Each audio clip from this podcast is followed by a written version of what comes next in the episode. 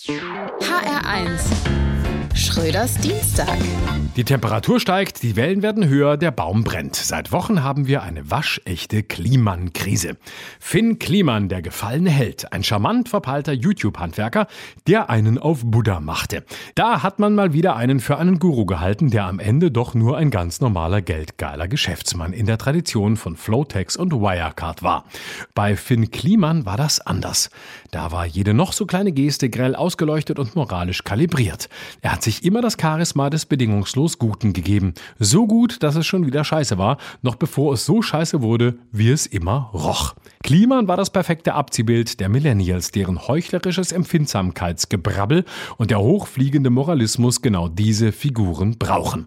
Moralisch reine, aseptische Wesen, die die Welt den ganzen Tag lang nerven mit ihrer verlogen ausgestellten Weltbessermacherei die Rückkehr des Besserwessis.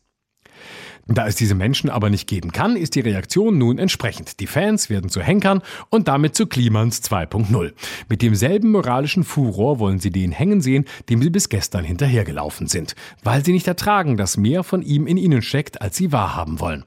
Die allgemeine Twitter-Unverzeihlichkeit bricht sich Bahn und da, wo gerade noch Bewunderung war, ist jetzt Schadenfreude. Was übersehen wird, ist, dass die Bewunderung als Haltung erst den Boden bereitet hat für die peinliche Entrüstung. Der Glaube an diesen bedingungslosen Messias, das ist der eigentliche moralische Fanatismus, der dem Religiösen in nichts nachsteht.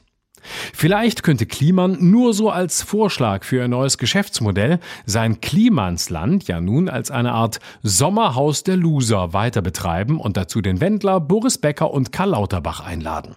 Könnte allerdings problematisch werden, wenn die Geld für ihre Auftritte haben wollen. Denn dass Kliman jemanden für seine Arbeit bezahlt, das ist ein Vorwurf, den man ihm nun wirklich nicht machen kann. Schröders Dienstag.